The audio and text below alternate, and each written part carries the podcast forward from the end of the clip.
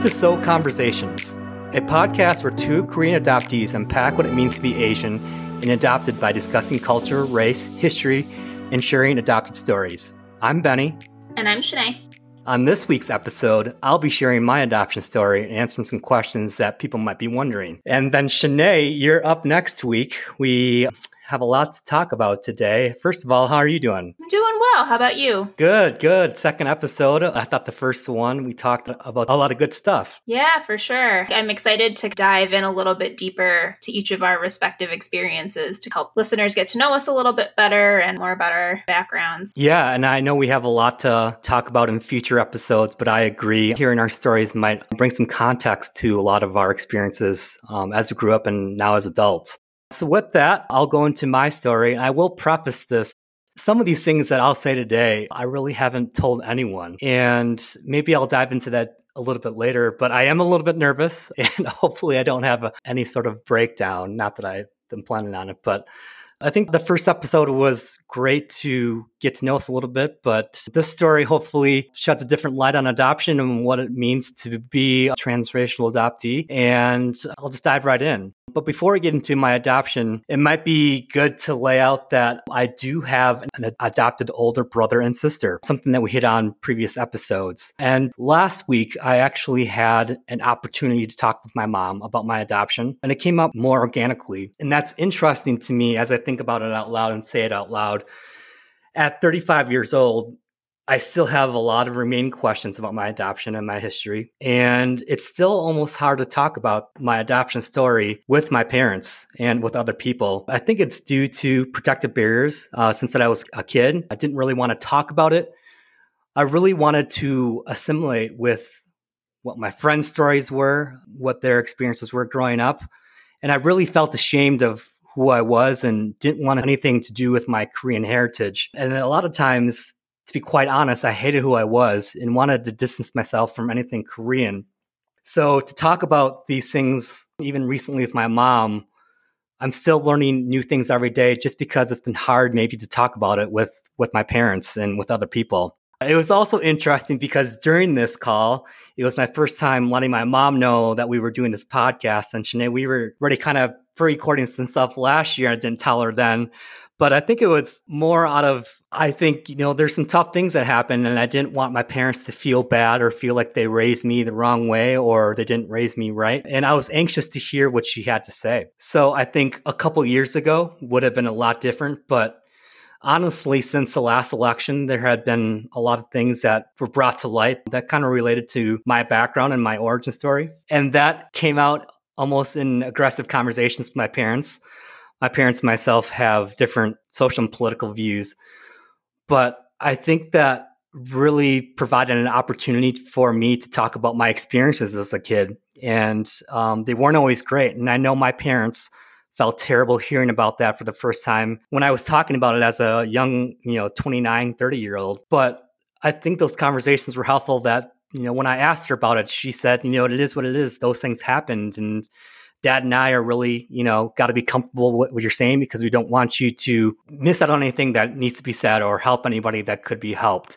So I was really actually surprised and happy to hear that she said that. But yeah, about my Korean adoption story, I don't know everything yet about my adoptions, and my parents don't know everything either about my history or who my birth parents were or why they, set me up for adoption, but that's okay. So my parents got married at a young age in a small rural farming community in Wisconsin in the middle of the heartland.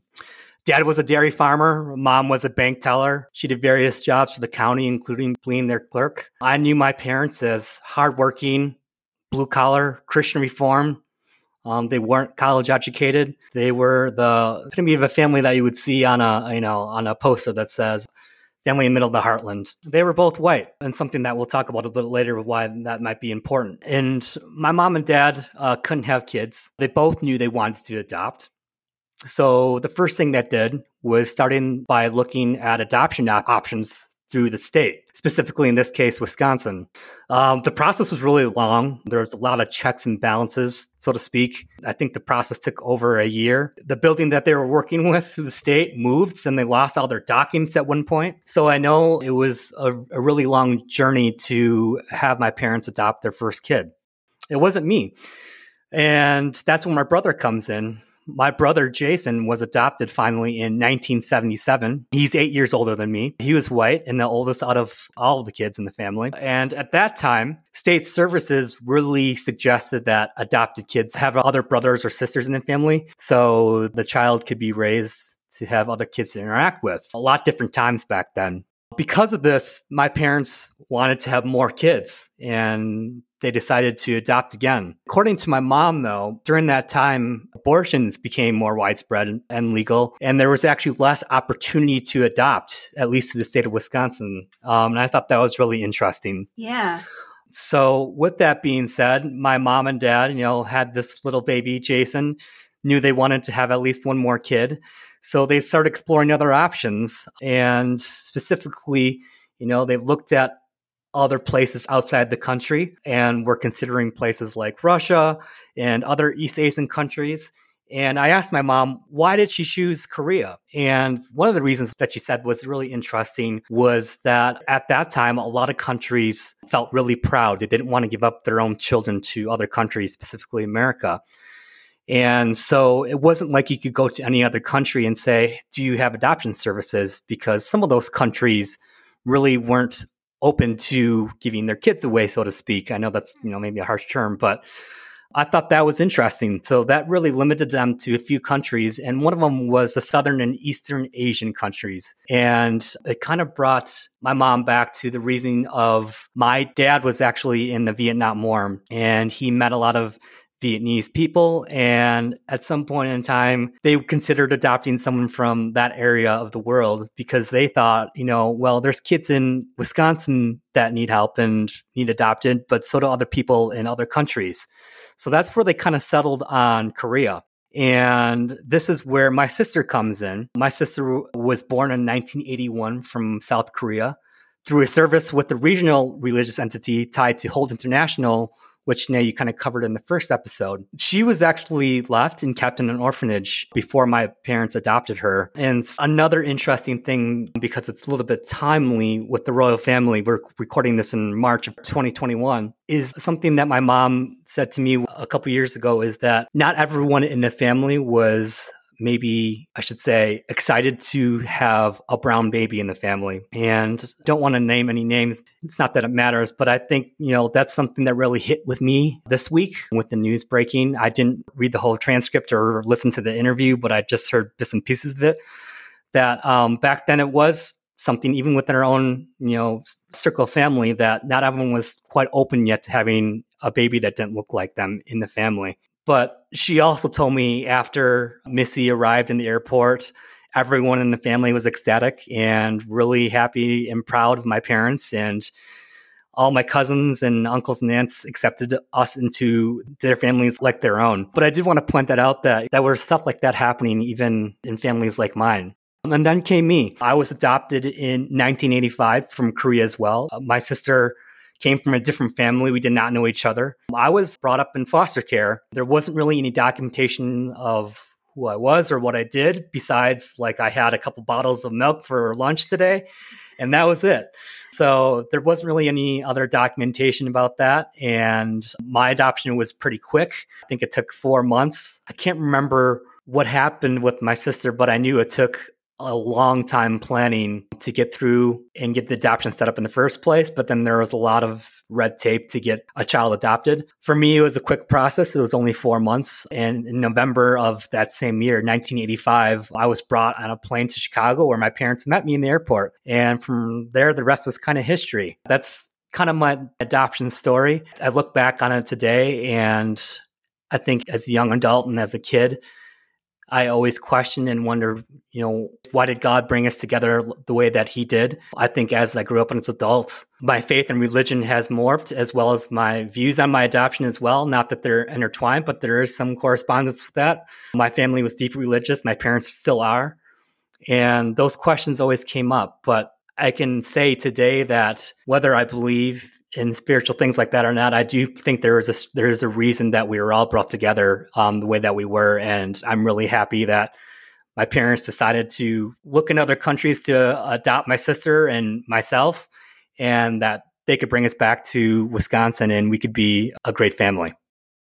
Listening to your story, it's so interesting. And I know we've said this several times before that there are so many similarities, I think, for so many of us who are not only adoptees, but transracial, transnational adoptees, but also just the differences in our stories and how important those are as well. I think one thing that stuck out to me was when you were talking about your extended family and their sort of initial thought about having a child from another country in the family. And it stood out to me because there were sort of similar circumstances or conversations in my family as well, although for a little bit of a different reason, which we can get into next week. But I wonder how common that is, or is that common for families that adopt kids from other countries? How do they open it up to the rest of the family? Is it not uncommon to be met with some questions, even if it's from a totally benign place? The question of, well, what is that child going to phenotypically look like? Or, you know, there's really no kind way to ask that question, and how they choose to navigate that. So that was really interesting. Yeah.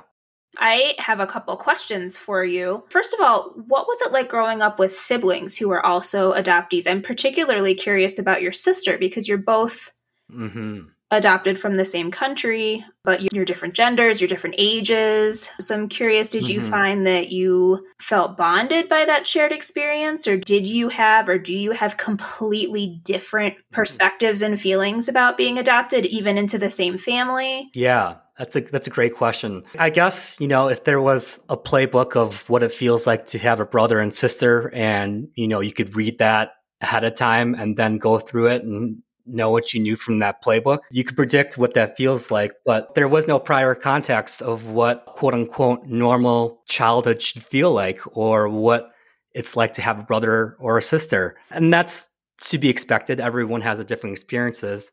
But on top of that, what is it like to have an adopted brother, an adopted sister from different parents who also look different? Those things, as a kid, I really didn't think deeply about, maybe because I didn't know what to think about or what it meant. You know, I came through and was just trying to be a normal kid. And I think myself interacted with my brother. I remember taking all the couch cushions off my parents' furniture and playing tackle football in a literal basement that had concrete on the floor. Him taking me to basketball practice at 5:30 in the morning. My sister, you know, we had great experiences too. We had different experiences as well. And I think at many points in my life and at many circumstances, I felt like this is a normal family. We're a brother and sister. There is nothing different. But I think there was a lot of outside opinions and thoughts that made me realize that I was different, that we were different. And I couldn't really put my thumb on it. And looking back on it, I knew that affected me. I don't know if it affected my brother or sister, but I definitely felt maybe that there wasn't this bond or closeness that I couldn't realize at the time until I was older, that maybe that's what it was, where I maybe didn't feel like I was closest with my parents or my brother and sisters, maybe someone who was born into a more traditional family. And I know today that there are some barriers that are put up because there's some scars, that the things I don't like to talk about or revisit when I was a young kid that I'm finally opening up to now, that really puts up a protective barrier. And I think that does affect how open I can be with my brother or sister. But today, they live in Wisconsin yet, I still feel we have a really good relationship. I bet it might be different than maybe the traditional family might look like. Mm-hmm. Absolutely.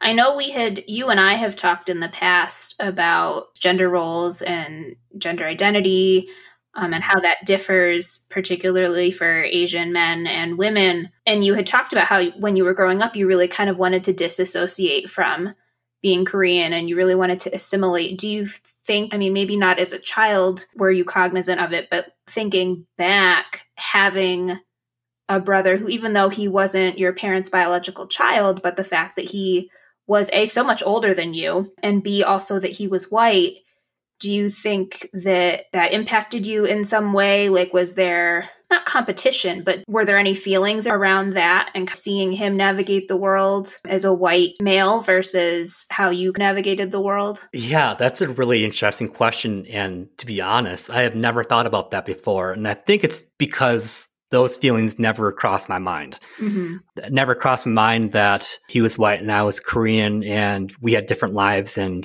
some things might be better or different for him or worse for him than for me. I just thought of him as a brother because that's what people told us to do. You know, people are brothers and sisters and they're supposed to be your family. And that's how we acted. And I only think those types of thoughts that we weren't traditional brother and sister came up is when we were in public places with other people.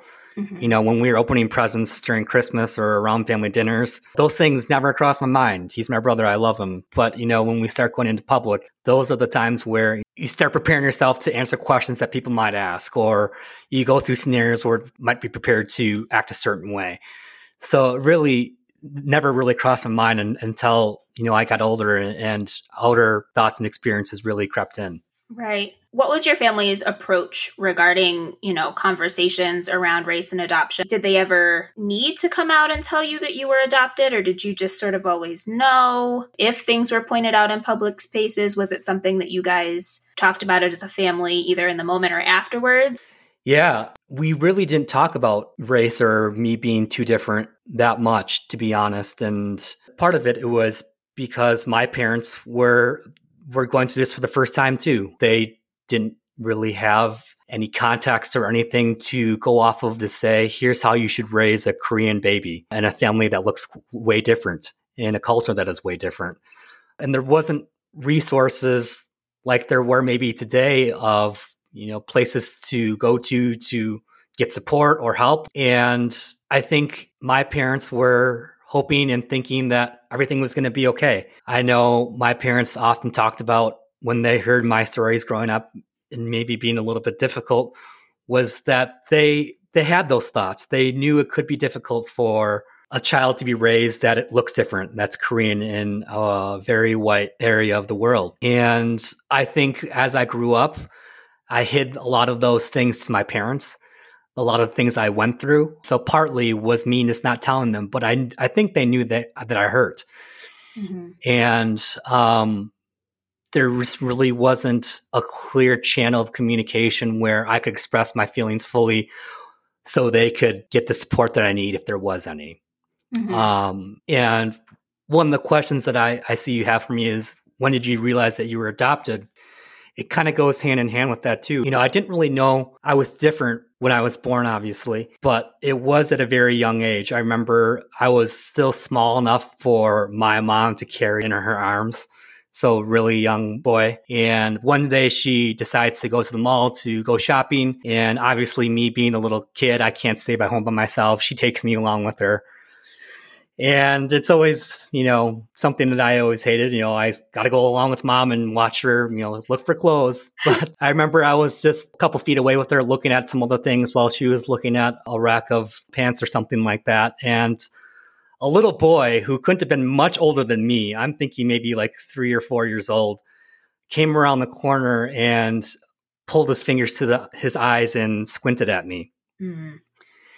And I didn't really know the magnitude of what that meant or what it actually meant at all, to be honest, but I knew it was bad. I knew he was making fun of me and I started sobbing, and my mom picked me up and carried her back out of the store. We didn't talk about it at all. But I know at that very young age, my mom knew that, you know, eventually we're going to have to talk about these things. Even when I was a couple of years old. Mm-hmm. It must be so hard as a parent. I mean, I think as any parent, regardless of the circumstances, to see your kid be hurt or be in pain or be struggling. So I'm sure that it must have been equally hard for her. And I'm sure she probably also had just as many questions as you did in terms of, you know, how do I handle this? How do we have this conversation when the time comes? It's definitely challenging for, I think, all sides. Mm-hmm. I know, you know, I mentioned a little bit earlier that my parents, my dad and my mom, I have mentioned my dad a lot. Him and I don't talk a lot about in-depth things. We talk about the sports teams and all those things. But again, deep down, I love my dad and he loves me. We just don't talk about those things in depth. But I do talk a lot about that stuff with my mom more often. And when we were having conversations in my late 20s and early 30s about my experiences, I finally started opening up to them. I know they, especially my mom, was just heartbroken. I don't think she knew the extent of, the hurt that I went through, being different and growing up. And I think she put a lot of blame on herself to the point where she at one point said, "I'm sorry that we adopted you. I wouldn't have done it if we knew, this was going to be so horrible for you." Wow. And I think that's where it's like you pointed out, it's hard for both sides. And I'm going through this world like, God, this world is against me. Why do I have to be Korean? And why I have to look like this and be different? And you're totally right. My parents went through the same type of hurt in a different way.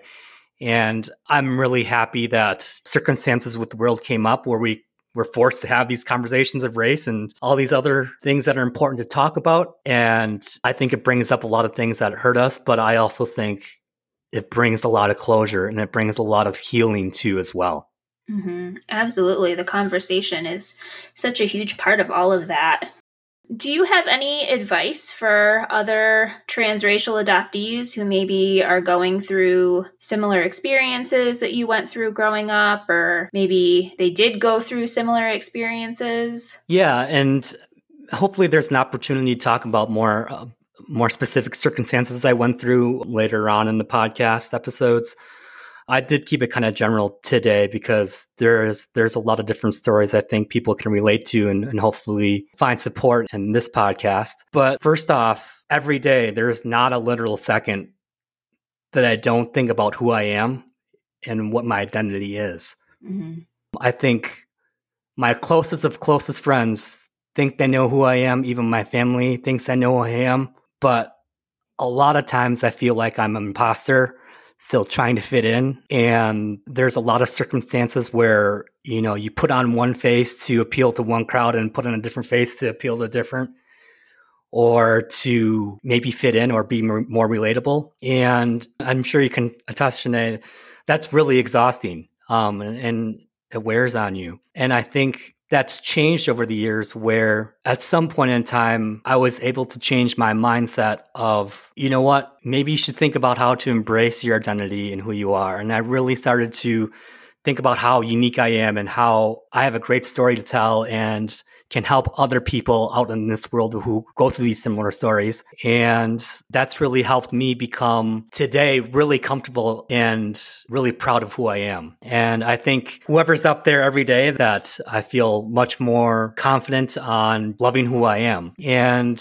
my mom told me a story about a person in our community, and I won't name names again. There are a few other people in our community that have transracial adoptees. And looking back on it, when I was in my 20s, I've always wondered how they were growing up because we grew up in the same community. And I always thought gosh, I hope these kids make it through their elementary and high school days without killing themselves, because I think growing up, there was a lot of those thoughts, and that they still exist today.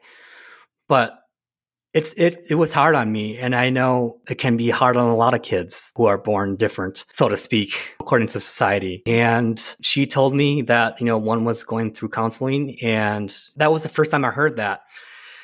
And that kind of confirmed that this person was going through a hard time, and I don't want to give away his age, but it's the age where I felt really started exploring who I was and really questioning things and was able to have my own thoughts. And I think I wanted to cry on the phone call with my mom last week when I heard that, but nothing came out because it's hard to talk about those feelings sometimes. Mm-hmm. But I look back on that, and I think my advice is to anyone out there is that you were put on this earth for a reason, and you do have a purpose. And there's going to be a lot of other people and circumstances that are going to be difficult. I'm not going to sugarcoat it, but I do hope that other people who have similar experiences are able to find support, even if it might not be the people that they think love them or even our family, that can search out any other group of people or communities that can support them. And that's why I'm so thankful I found you, Sinead, because, you know, these things were buried deep down inside of myself since I was born. And now I get to talk about it. And I'm so thankful for this opportunity to say today that I survived my childhood experiences. And now I feel I am contributing to society in a way that I'm very proud of. And I am excited to talk more about my experiences, talk more about eventually going to Korea and learning more about my heritage. And I think looking back on it when I was a little kid, if I would have told myself at 35 years old that I would feel this way, I wouldn't have believed him. And I just want to say that there is hope out there and you are special and unique, and that's good. You know, you're not cookie cutter. Everyone else can look the same, but you can stand out in a good way. So I'm rooting for everyone out there who maybe had a different or tough childhood experiences, or any parents out there that are considering adopted transracial or transnational adoptees. Our lines are always open. And I know, Sinead, you have a lot of different experiences that we'll talk about on next episode, but that's kind of the purpose behind this podcast. It's not just to tell our stories, but also be open to building that community and letting other people know that we're out there to talk. Absolutely. Well, I'm really glad that we met too, and that you're sharing, and that I get to learn your story and hear your perspective. I think it's really important. And I know it's helped me too, I think, navigate even my own story. But that's the beauty of sharing, you know, the shortest distance between two people is a story. So I feel like it's a great way to really build connections. Yes. And thank you for having me. You asked great questions. Yeah. So if you happen to have more questions for Benny, or if you are a transracial adoptee and you would like to share your story on our podcast, feel free to reach out. You can follow us on Instagram. We're at Soul Conversations, SEOUL, as in Seoul, Korea. Or you can shoot us an email. We're soulconversationspodcast@gmail.com. And Benny, what's on tap for next week? Next week, we will hear your adoption story, and I cannot wait to hear that. I'll get ready to be in the hot seat. You'll be in the hot seat, but looking forward to hearing your story. Thanks. And it was great hearing yours too. Bye, everyone.